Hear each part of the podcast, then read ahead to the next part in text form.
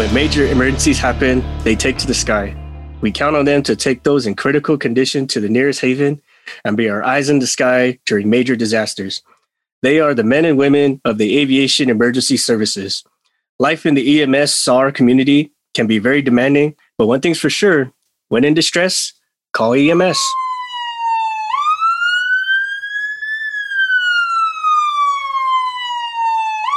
All right, fellas, today uh, we have a very special guest. He is our first Patreon to ever be on the show.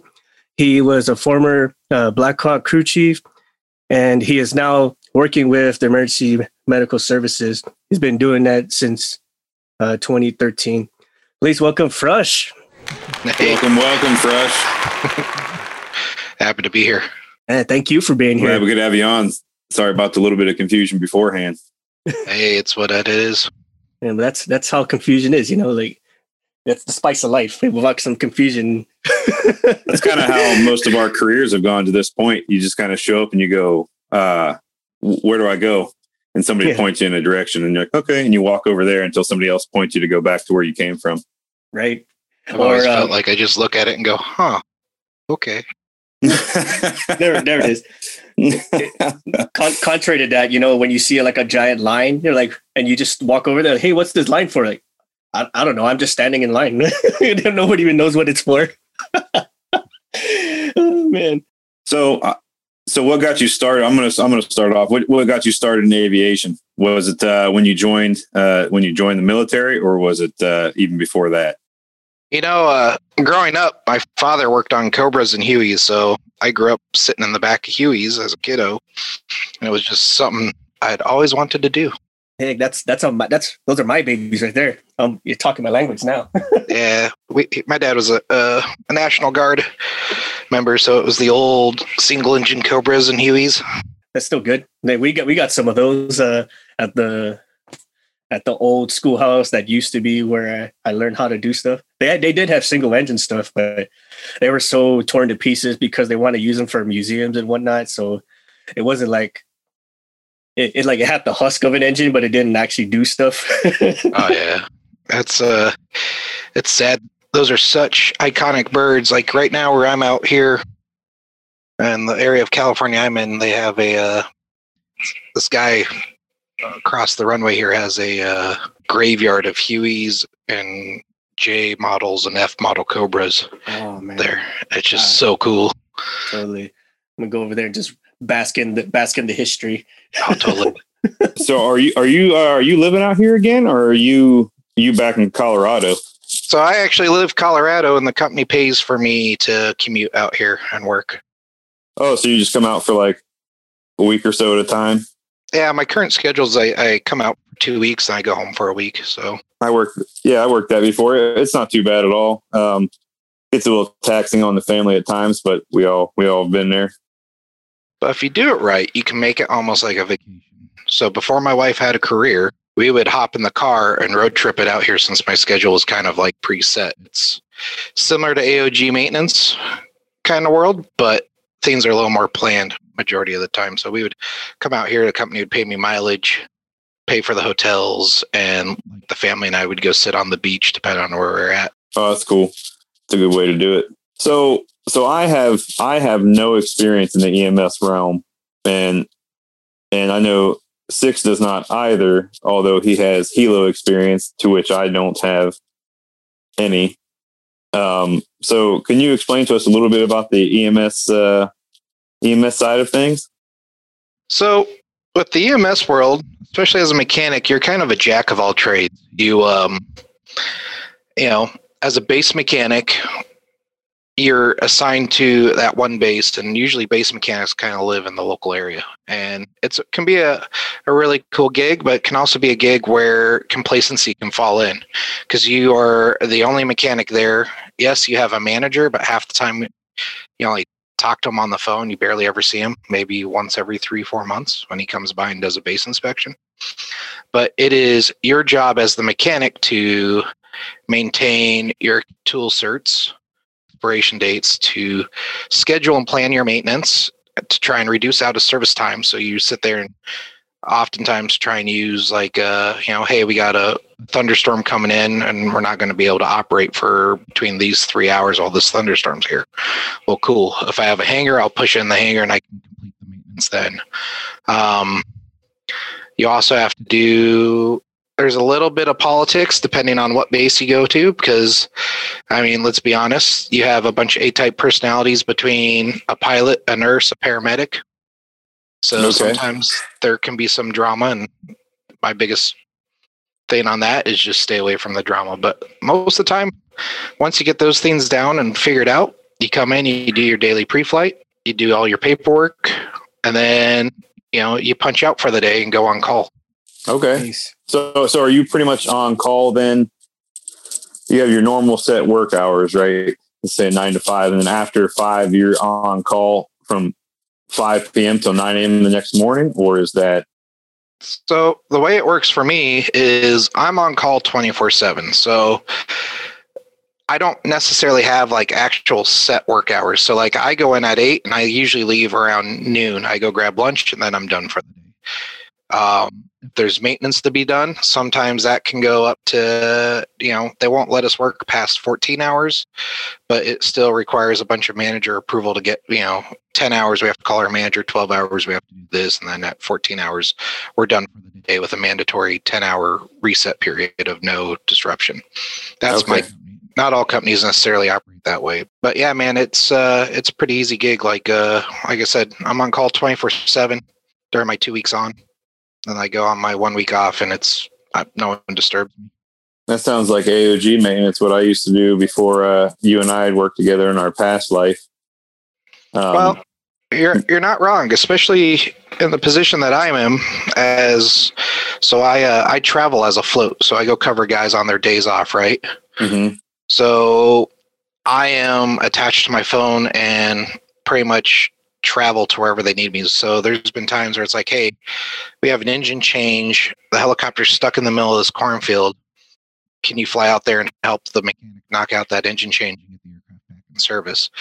So I've had that side, but then there's also the other side where it's, uh, you know, hey, so and so's taking vacation. We just need you to fill there for seven days and then go to this other base for seven days, cover so and so for his days off.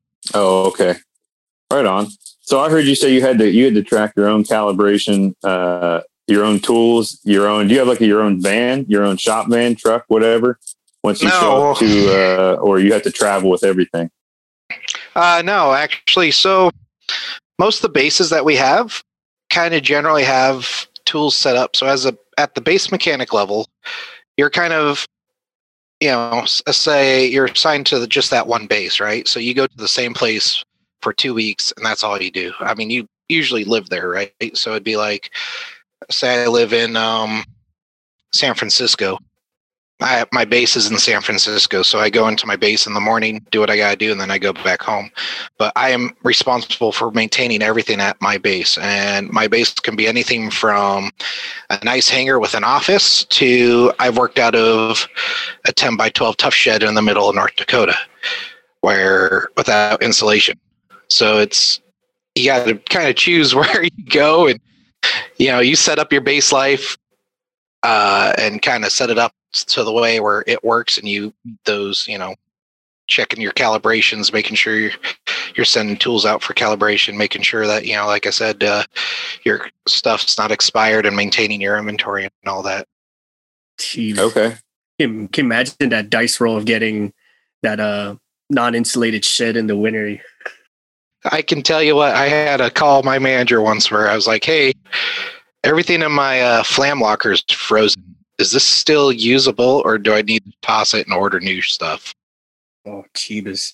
Oh my god. that sounds So- miserable. so as far as working um, in the EMS field, um, do you do you guys have to have like any certain qualifications besides being um, AMP certified? Like, uh, do you guys have like is there a time when you guys have to be flying along with the medics and the the pilots when they go for a call? Oh, that's a Uh, good question. Yeah. Do you have to have like a basic, uh, what's the stuff we all went through in like SERE school? Oh, Uh, Um, survival training. Like survival or field medic stuff, the basic, you know, Not really. So CPR. so it's kind of funny because uh, all I ever do is I just turn wrenches on it. I'll fly on it when we do like a track and balance, or you know, if there's a maintenance flight that needs to be done. But there's really no uh, specific qualification except for an A and P license. And most companies, I think, like you to have at least three years prior helicopter experience. Mhm. Um, but there are some companies out there that will take you straight out of A&P school. I will tell you that's uh, that is a whole different beast in itself, especially coming from the military. Is uh, learning to mesh with your medical crews and learning to do all the civilian maintenance stuff too. Um, because we fly under a Part 135 operation, so hmm a little more uh, regulated by the FAA than you know Part 91 or and it's not necessarily like a Part 145 where, like I said, you have everyone kind of doing their um, everyone kind of has their assigned tasks and that's all they they really worry about. Okay. So almost every uh, aircraft for EMS is all helicopter related. Like, uh, is there any like where it's like a like a propellered plane or anything like that? Uh, there are um, there are companies that use like King Air fixed wing King Airs and uh, Pilatus PC12s and in fact there's So I have- another I have seen the Pilatuses before, but those are mostly that was out of Santa Barbara, and those are mostly organ. Uh, um, they're hauling organs from one site to another for transplant patients and things. I know. Uh, oh, one second. The helicopters hovering outside my window here. Um, so, like with us, with my specific company, we do have a fixed wing where they'll actually fly out to, you know, middle of nowhere, Oregon, or it might just be a dirt strip and pick up a patient because we don't have a helicopter nearby, or if it's a, uh, you know, a direct kind of deal of you know they're really messed up and we need them at an air's hospital but we need to get them there fast so we can send a like a king air pick them up and then load them up and fly them out whereas the helicopter can do all the same stuff but the helicopter doesn't necessarily have the same you know uh Didn't have the Area. duration time. yeah, the same distance So, Okay. uh, so given so given all that, right, and uh, you you kind of touched it a little bit. Uh, what's the like uh, the demand? Like uh, how how I would say your up rate. Like how how off um, how many aircraft do you need to keep up in any given time? So with most bases, we only have uh, one aircraft. Um, current base I'm at now, we have we actually have two aircraft, but one's set up for search and rescue, and the other is set up for just straight EMS. Um, we are usually up. I would say probably most of the time. Uh, I mean, they don't really. The industry's really gotten away from telling the mechanics of how many missed calls and how our downtime has affected missed calls because um, they're really trying to get away from putting stress on the mechanics while they're doing maintenance. Right. So there used to be a point in time where I would take an aircraft out for you know two three hours, and then it would be like, hey, we had this many missed calls during that time, and you know it was one of those things where you get mechanics in the mindset, especially guys who came straight out of the military, where that's that mission first mentality. Yeah. Sure. Yeah. Well, it's not completely fixed, but it's good enough. You guys can go back in service. We can get you out there. That's things that they're trying to get away from nowadays. There, it's all about safety and And you use those ten percent overflies to, for everything. yeah, right. You know what I mean? yeah, and they've gotten away from that quite a bit. I mean, there's some companies that I've been to, some smaller companies that are kind of more mom and pop that still kind of operate that way because they're they're trying to break that line of uh, you know profit versus loss. You know. hmm but um, you know, a lot of the larger companies they've they've gotten away from trying to put stress on the mechanics. A lot of the stress that I see in the EMS industry is actually self-induced. Okay. Okay, guys putting pressures on themselves. So, Yeah. so you so would you say then the the biggest problem then at this point is the clashing of personalities between air crew maintain, maintenance and then the the medic uh, team? Um, so it's uh that's kind of a case by case ordeal. So like, there's been some helicopter bases I've gone to where it's been a completely totally toxic culture of everyone trying to get ahead of everyone else and everyone getting in everyone else's business. And then there's other bases where you have this dream crew of everyone trusts one another and you all, you know, you show up in the morning, they're cooking bacon and eggs and before you know it, you're sitting down at breakfast with the crew and everyone's just having a good family breakfast around the table. Oh, that's cool. So, I mean, it's, but I mean, it is one of those things that I've always been very, for the most part, open and honest with my med crew. But there are some med crew that I've come across or individuals who, if you sit there and be like, hey, this is broke on the helicopter, it's not going to affect you. Some people get fixated on that one broke thing and then they start badgering you about it and they start stressing out because um, they don't necessarily have the same knowledge as the mechanics do on how the aircraft operates. So the big thing with that is just kind of educating your crew on, hey, this is how this works and this is how this part plays into the system and why it's yes, it's broke, but we put it on a deferral and we're going to get it fixed, but it's not going to the airframe structurally in any way, shape, or form. Or Right.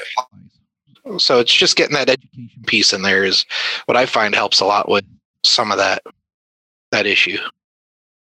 So so now now uh we you guys get the call. We need you guys to get out here uh, uh, to to this spot to to uh, to do X Y Z. Um, uh, what's the the usual uh, action from there from the moment you guys get the call? So usually, um, you know, when the the crew gets the call, they'll uh, they rush out. They do a quick walk around of the aircraft. They make sure everything's unplugged because we have shore power and uh, some other STCs installed that will allow you to uh, that charges the medical equipment while it's plugged in on the ground. Mhm. So they go through. They make sure that everything's removed, all the removed before flight stuff. Do a quick walk around, make sure everything's safe, all the cowlings are closed, uh, and then you know your crew does kind of you know they'll post fire guard, stand outside, and make sure everything's secure while the aircraft runs up. Climb in, and then they take off. Is there like a like a like an average response time that you guys have to be within so far of an emergency in order for you guys to take the call? Um, I don't really know on that aspect. I know uh, most places that I've worked at, the response time's always kind of been around trying to get about eight minutes between the call and taking off. But usually, like I said, when they get the call, you get the pilot who sits there and he'll start looking at weather and planning real quick, and then you know your par- uh, paramedics and your nurses will sit there and they'll go through and they'll uh, maybe get kind of an idea of what their situation they're getting ready to walk into and if they need any special equipment and whatnot. Do, do you have to be certified um, to fix any of the like uh, medical equipment on board the helo, like medical specific stuff? Maybe I don't know. Do you have to have like some sort of AED training, or I don't know? Can you explain some of the systems maybe that are on board a helo for a lot of us that don't know, like myself? So a lot of the time, the equipment that we carry is we have a monitor that can monitor like your heart palpitations and all that, like an EKG monitor, basically. Um, we have some infusion pumps and a ventilator. So our med crews are trained to be able to intubate someone, which means if you are having trouble breathing, they can put a tube down your throat and put you on a, uh, a ventilator so that will help you breathe. Um, the paramedic, they're allowed to push drugs. So if they need to sedate you, he can drugs into your system and get you stabilized. And then the nurse kind of works underneath the direction of a doctor. Now, for equipment wise, most of the stuff that they carry is uh, just like IV infusion pumps and, uh, you know, like I said, ventilators and EKG monitors to be able to monitor all that stuff. And we have uh, some built-in medical oxygen systems that we can uh, tap into. So let's say those systems are either one depleted, broke, or or outdated, and you're replacing it with a newer unit. Are you then the one who has to replace those, or do you have to do that in tandem with one of the medical staff? And then because you're the A and P, since it's being installed on the airframe, you have to be there to witness it to sign it off, or or, or what kind of ops checks are involved in that? You know? So a lot of the the way that a lot of the stuff is set up is it's modular. So the only thing that we as the aircraft mechanics really have to worry about is the mounting systems that require the 337 since it's a modification of the airframe. So like our our monitors, you know, they they pull out and they come in, there's a quick disconnect that they can hook in. And so that way we don't really mess with the monitors. That all goes to a separate biomed can manage and maintain that equipment. We, we just get the uh, we just deal with the actual mounting equipment that holds that equipment to the airframe. So so just the trays and the racks and the hardware and such. Yeah. Okay. Now, are you as the uh, as the lead or the uh, head of maintenance or whatever for that base? Are you in charge of scheduling those systems to be clean, controlled, tested, the medic systems, uh, or is that the medical staff who has to schedule that time and then work with you to set up a time to have those systems look? Oh, you know how like in a hospital they have the the different uh, technicians come in from to inspect the CAT scans or whatever machines, you know, MRI stuff. So usually there's someone separately who manages that um, the medical equipment. So uh, usually what happens is what we have a spare that we can put in, and they'll pull that unit out and send it in for maintenance. Or we had a third party company that came through, a biomed company that's come through, and they stopped by the pad and just inspected the equipment, pulled it off, inspected it as long as someone was there to uh, meet up with them and get them into the airframe and whatnot. Okay. No, no, I can imagine like uh, so uh, when these equipment go in or pre and post flight, um, who who sterilizes all the equipment? Is it the nurses and the and the paramedic, or do you do, are you allowed to help them sterilize all the equipment? Um, so usually that is the nurses and the paramedics' responsibility to sterilize things. Um, that's kind of been a big thing recently with all the current events going on. You know, we've uh, we we actually have a whole checklist now that the uh, med crew has to go through and sign off saying, "Hey, we sterilized all this and this, this and this." Oh, like a daily a daily thing. Do you have to do that similar for like the cockpit for the flight crew? Because I know in Six and I I's uh, past past lives there was checklists where wherever the air crew were at that had to that was a daily cleaning, or if multiple crews were going to be in the same area in the same time, it was a you know it had to be cleaned in between each crew coming in. Uh, checklist is there is is the same thing then for you guys? Um, so we have a daily checklist that is signed by both the mechanic and the pilot that says we went through and we inspected all these different things. But when it comes to sanitation, there's that's all on the med side where it's like, hey, you know, because usually there's a curtain between the pilot up front and the patient area or the crew area Okay. depending on airframe. I mean, if you're flying in a Bell 407, there's not much of a curtain. The patient's feet are literally sitting next to the pilot the entire flight. Um, but they, they we just have a checklist that they fill out saying that they basically sanitize the airframe before we even start doing maintenance. So it's not Oh. a daily thing. It's just usually after they either transfer a known patient that has an issue or before we do maintenance, they're supposed to go through and do all that. Is that all recorded? Like uh, you sign off a piece of paper or a document saying we sanitize this, and it gets filed somewhere. Yes, a lot of the mechanics we actually have a uh, a file in our filing cabinet where we'll we can save that. But It's oh, so there's not like an actual write up that will go in the logbook or anything stating that you complied with this step or whatever. Yeah, I have a feeling that's coming though, right? um, maybe someday, hopefully not. I mean, I hope not either. it's uh, it's with the FAA, everything. Uh, it's um, it's one of those things where it feels like the paperwork every year. The paperwork seems to be, get longer and longer and more because of someone screwed up, and they just want to be able to make sure they can uh, cover for more Right. Which which is why I asked, especially nowadays with the virus thing, then you know, they can turn around and say, like, oh, you guys are the ones who gave me COVID because reason X. It wasn't the fact that you were at a EDC concert or something like that, you know?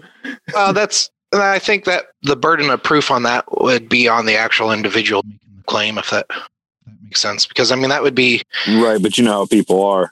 Oh, I know, but I mean, that would be a really hard thing to sit there and be like, "Oh, yeah, I got it here because this, this, this, this." It would be hard to really substantiate that. I would suspect because uh, Yeah, but they'll, but they'll try. oh yeah, They'll try. Um, so how many different models models of uh, helos do you do you yourself have to work on in the on on the EMS side of things? so my company has four different models right now. They used to have they they used to have Bell 407. Mhm.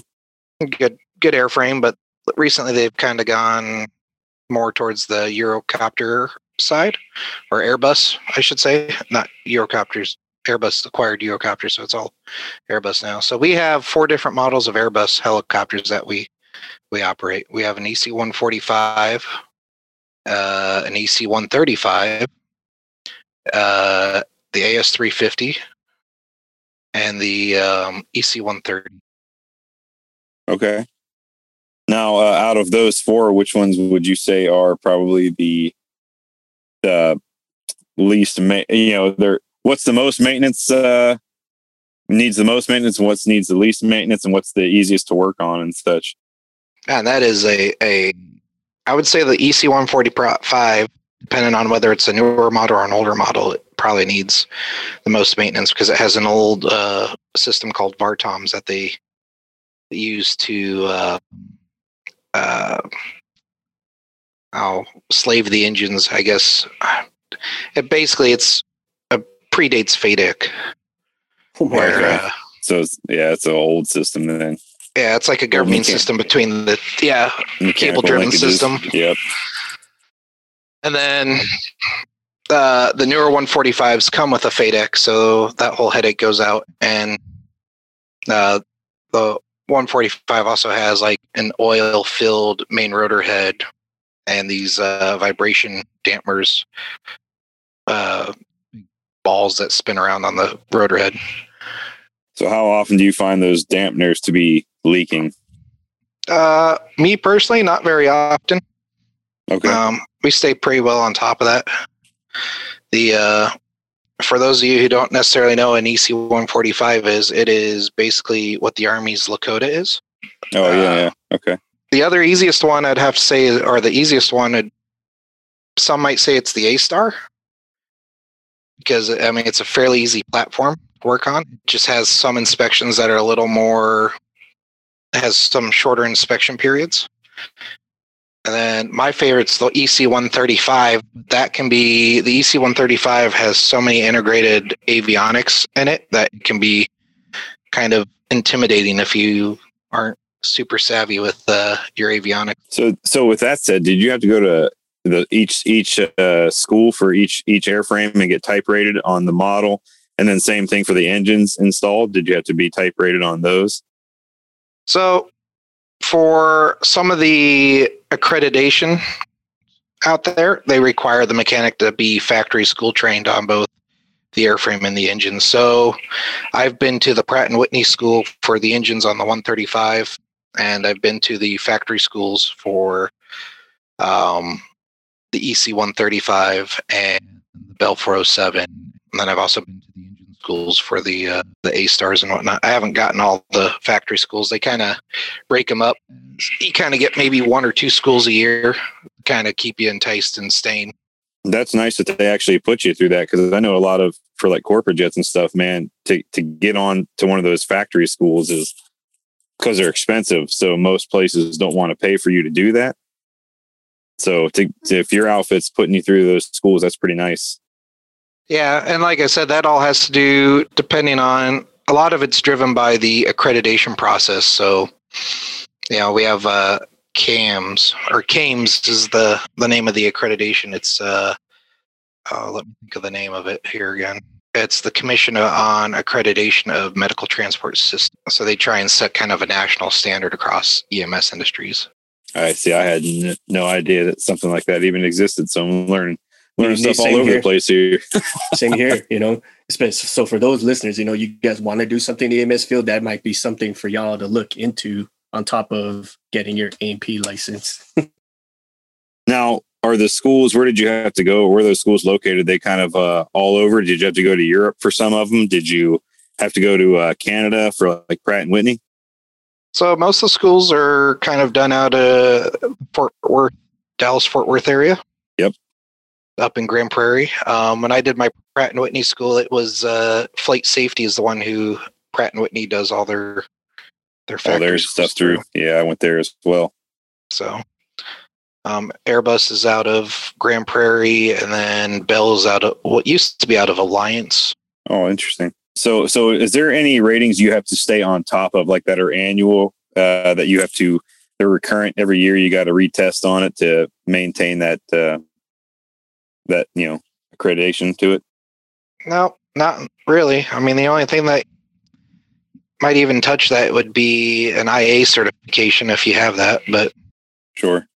I don't really. I mean, I'm eligible for my IA, but I have yet to go for it because I just don't really utilize it. So, okay. So then, uh, how many, um, how many times have you been spot checked? Are you guys spot checked by the FAA, or do they come in and do inspections? Um, is there a, you know, uh, maybe the local FSDO will come out, but is because it's medical transport, is there only certain individuals from the FSDO that are certified to come out and do those? So as a we are a Part 135 operation, and uh, you know through three different uh, EMS companies I've worked for, we I ha- we operated with FSDO out of Dallas, Oakland, and San Antonio. And usually you have one guy that's kind of assigned to your uh, your company that oversees it, and he's the one that your company kind of interacts with on a regular basis. But you know we we always try and keep the aircraft in a position where the FAA, the local FSDO, can walk up at any point and be like, "Hey, let me see your airworthiness certificate or your, you know, your registration." And you know, playing with the FAA is always a whole different game within itself, especially uh, with the way our helicopters are set up. You know, the FAA is really big with the NVG systems on helicopters. So we have NVG systems, and that is one of the things that if an FAA inspector shows up and sees it, usually that's one of the very first things that they kind of look kind of look for. You know, any of the delaminated the uh, filters that might be on top and stuff like that. Now, So can you explain what an N- NVG system is for uh, maybe some of our listeners who don't know? So the NVG system would be a night vision goggle system. So basically, it's a bunch of filters that take away the white light and turn everything to a like a blue or a green light. Because our uh, night vision goggles have uh, actual blue light filters in them, so it doesn't disturb the goggles and cause a bright light for the uh, disrupting the mechanic's vision. I mean, the pilot's view. My, now, now, does the FAA do they uh, inspect the medical equipment too, or is there like a different uh, organization or institution that does those? Um, I mean, they'll come in, they'll look at it, and usually the big thing that the FAA worries about is, hey, can you show me the the uh, inspection or continued airworthiness inspection? I'm screwing that one up. I'm trying to think of the name. No problem, man. No many, uh, problem. acronym soup, you know. I know, right? I I deal. I used to calling everything by acronyms, and I can't think of. Uh, uh, Well, the issue is, is when somebody calls you and it says, "Hey, what's that stand for?" and you go, "Uh," because you've been calling it the acronym for so many years, and then when somebody finds says, well, "What is that?" and you're like, "Well, hold on a second, you asked me too exactly fast." right. It's like its own language, you know. Like, um, you, you just start wrapping it off. Like, I have no idea what that means. like, you Yeah, need like your own little decoder ring to figure it out. It's freaking Latin, man. It's it's Latin. it is. It is. man, I can't even think of the instructions for continued airworthiness. So, uh, so ICAs kind of govern things that are not necessarily um, covered by the actual aircraft manufacturer. It might be like an add-on, you know, like that brand new bumper you buy for your Jeep. There's a separate manual that tells you how to fix things on that bumper for your your off-wheel Jeep. Gotcha. Um, we have that on Oh, the so it's helicopter. like it's like the bu- it's like a book for like a component. yeah, exactly. Yeah, yeah. like a like back shop would use or something like that. Oh, kind of sort of i mean I it's get a it's kind of like a third party component that's been put on the airframe so like Sure, yeah, it was it was a mod that you did, and you installed this component, and you say, "Well, how do I actually fix the component itself?" And it's got its own law, it's got its own manual. I get you. yeah um i think uh in the military we called them amams Mm, yes, yes. Oh yeah, AMAMs. There you go. yeah let me cross the the realm here. That's awesome. That's awesome. So, uh, so fresh. Um, say uh, I ha- we have a person who's fresh, fresh out of school, whether high school or A&P school. Uh, what would you recommend if he says to you, "Hey, I want to be a part of EMS"? I would sit there and tell him to look it up online. There's plenty of companies that are hiring, and make sure if you get yourself into, uh, you know, you can at least get that helicopter experience because you gotta get the fundamentals down first, man. Yeah, get into a rotorcraft class.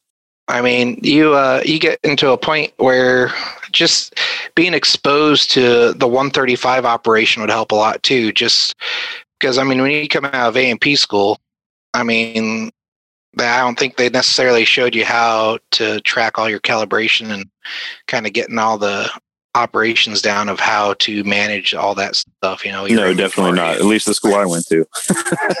yeah, I mean, would you guys sit there and take someone straight out of A&P school and put them in maintenance control? No, No. I No, mean, you- I mean, I've seen I've seen people do it just to get them out of the shop. Like you're worthless to us, go to control. I'm like, well, yeah, you're, your- you do less damage over here, but and then control turns around like, here's your broom, here's your dustpan. it does what it it does what it's told. Yeah. you sit over here and you input this data every day. I mean, that's like my company now has even my company even has a, a maintenance control operation now. Oh wow. So like we basically we send them all the documentation and the log a picture of the logbook entry and they kind of review everything and make sure that it meets uh 439 or 4311 depending on whether it's an inspection or just a common sign off. You know, it's having all those uh items that are required for your logbook entry. That is another thing I would recommend for A&P mechanics is just kind of be be knowledgeable of the FARs, man. I mean, I've worked with guys in the past that have gone to 145 operations, and in a 145 operation, you don't necessarily always sign off the work. You may sign off a task card, but Yeah, out here, everything's covered under that 145. Yep. absolutely. So, like out here, you know, you're you're actually practicing with your A&P license. So, you need to make sure that you put that aircraft date, time, and your signature and a brief description of what you did. Oh man, you mean proper Proper documentation? documentation. Oh, yeah. yeah. We, we had we had a whole episode about that. You probably listened to, but yeah, it's one of those. I always tell guys. I said you can never have too much information. I said if you can write it to the point where an FAA inspector can read it and have no questions to ask, you did a good job. And that's mm-hmm. that's kind of a funny thing there because there's there's two views on that. There's a view of, hey, I'm going to be as general as possible because it gives me an area to kind of like, hey, I said I use this maintenance manual, but I didn't necessarily say which revision, so I can, you know, go to this revision. And then there's some people that sit there and be like, oh, you need to have the torque wrench serial number, part serial number, the revision number, and all this other stuff, all the way down to the chapter. And there's two thoughts on that because if you keep it very general, if you find yourself sitting in front of a lawyer because something, God forbid, something happened, Yeah. You they're going to take a look at your logbook entry and be like, so you said you did this inspection with this chapter with this revision. Well, did you know there was a new revision that came out two days prior to that, but might not necessarily have gotten pushed out to you right away? Mm, So Oh, now yeah. So you could sit there and say, hey, you did this maintenance with an old revision. got you. I mean, I see. I see what you're saying. Um, yeah, I guess I can see where it's a double edged double edged sword there, but fortunate for me, I haven't I haven't been smashed yet. So by, well, by putting by putting revision down, but but also you're hoping you're hoping you're hoping that your your system, your company system, the QA there is uh, on top of that stuff and saying, hey, there's a new revision out, even if it's not pushed to you yet, but there's a whole new revision out, and uh, you can you can just get that stuff done. You know what I mean? Oh yeah. Like like QA is will cover you on that instead of QA trying to smash you. They'll they they got your back in that instance. Hopefully, And good good companies do that. But I mean also as a mechanic, like even if you decide to practice your license out in general aviation outside of a 135 part 91 or whatever, you need to make sure that you are at least checking those revisions. right, most definitely. You know, and then you also don't want to just be so vague, like removed part, like okay, what did you remove and why and where? What, what's it doing? you know, just like yeah, I, yeah, I did it. Like I don't, I don't. Why? remove fuel control. Why did you remove the fuel control? Oh, that's was- That's the other thing. I mean, there's so many. Um, I mean, you've got what all your dirty dozens. So you have the norm. So like, I've had maintenance control guys sit there and yell at me for not putting a logbook reference in. I'm like, well, technically, if you look at the FARs, all it says is I have to have a description so that someone who does not have the knowledge of the system can understand what I did. Right. Yeah. You know, at, at least that. You know, don't just be like, I took this off. Like, why though? All right, Rush. Any any closing thoughts for us and for the listeners? Hey, man, I think what you guys are doing is a great thing. Um, I think it's important to expose the aviation world, especially the maintenance side, because I feel like as maintainers, we often get overlooked. We're the silent professionals, I guess you could say, where, uh, you know, they, Congress and everything will pass things about regulating pilots and crew time. But when it comes to mechanics, man, those guys, they can work all night long and nothing bad's ever going to happen. So I think what you guys are doing is shedding some light on a, uh, a group of individuals who are often overlooked. That's the goal of it. Yep. Give it. Give it. Give credit where credit's due. And um, if you ever decide to get into EMS, just realize that whenever you go back to a regular 145 or an operation that requires you to be there eight to 10 hours a day, it's going to drive you bonkers because you get so much freedom with your schedule right now. Hard to have that ball and chain tied on you. Oh, I- yeah, I, I feel you. I, I understand. going going from adulting to having to have someone watch every step of every every moment of your life. uh, closing thoughts, MVP. Uh, Fresh, it was great to have you on. Good talking with you again. I appreciate you taking the time out of your day to uh, talk with us a little bit, and uh, hopefully we'll have you on again soon. Hey, anytime. All right, uh, we we like to thank Fresh, especially being our first patron, being on the show. We also like to thank also our, our other patrons like Erica Lamont, Stephanie Boatman, Mike Diltz, Jenny Dignan, L- Laura Mans, and Thomas Connolly. You guys have been such tremendous support to us and helping us be able to make shows like these, bring in patrons like Fresh here, and helping Shoreline Love His Life to help us out with doing all the stuff for the show. Uh, please like, subscribe, leave us a review, follow us on our social media at Cancel for Maintenance or Kanks for Maintenance podcast on Instagram.